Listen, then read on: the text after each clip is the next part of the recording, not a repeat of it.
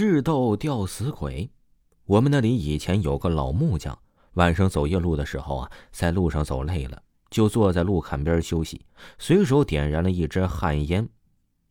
这路坎下面呢，有一户人家，这个时候已经是华灯初上了，所以这户人家呀也点起了灯，照的房子周边一片光亮。根据灯光可以看出啊，这屋里只有一老一少两个妇人。看样子是公婆和新媳妇儿，因为屋子里还贴着一个“喜”字儿抽完了一袋烟，老木匠准备起身走路的时候，突然发现，在下面那间房子的阁楼屋檐下，竟然坐着一个吊死鬼，在那里嬉闹，舌头啊伸得老长了，两只眼睛啊鼓得像是那个大铜铃似的。砸房梁的木垛子上活蹦乱跳的。根据经验，老木匠觉得今晚上吊死鬼会在这里落户，这户人家呀，一定会发生什么事情了。为了一看究竟啊，于是老木匠就坐在路边的土坎，有一搭没一搭的抽着烟，眼睛随时注意着吊死鬼的动向。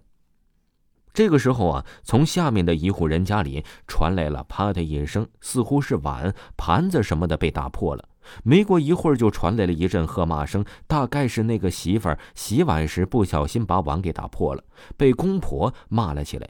本来呀，这种事情是再也平常不过的了，但是啊，那天晚上呢，那个公婆却一直骂个不停。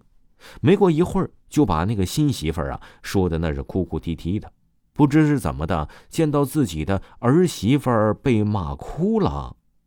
反而没有停息下来，反而啊是说了很多更绝情的话，类似于“我儿子找了你，伤了八辈子没什么的”。这话大概是把新媳妇心给伤了。只见新媳妇捂着脸跑到了自己屋里，翻箱倒柜找着什么，看见下面的变故，老木匠再看看那个吊死鬼这时的吊死鬼明显的兴奋了起来，在木垛子上不停的上上下下。老木匠这时知道了，这次吊死鬼要找的这个替身呢，就是这个新媳妇儿。而且如果还不阻止的话，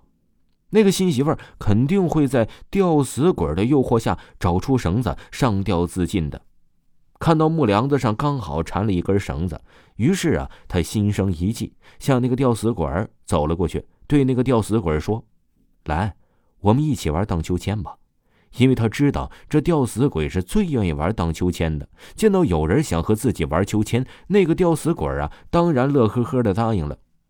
但是他也比较狡猾，说先要老木匠坐上去，他来推。老木匠按照他的要求坐上了那个绳子，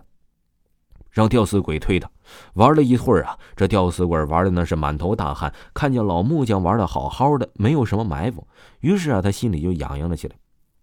该我荡秋千了。你来推，老木匠看他中计了，仍然若无其事的说：“不行，我才开始呢，你再推一会儿。”吊死鬼说：“不行不行，你快下来，不然呢，我要吓你了。”这时老木匠这才不情愿的从绳子上下来，看到吊死鬼飞快的坐了上去，老木匠就说了：“这样不好推，来，我给你绑一下，这样啊，你就可以荡高一些。”吊死鬼这时玩的正浓，想到那里呀，就急忙的答应了。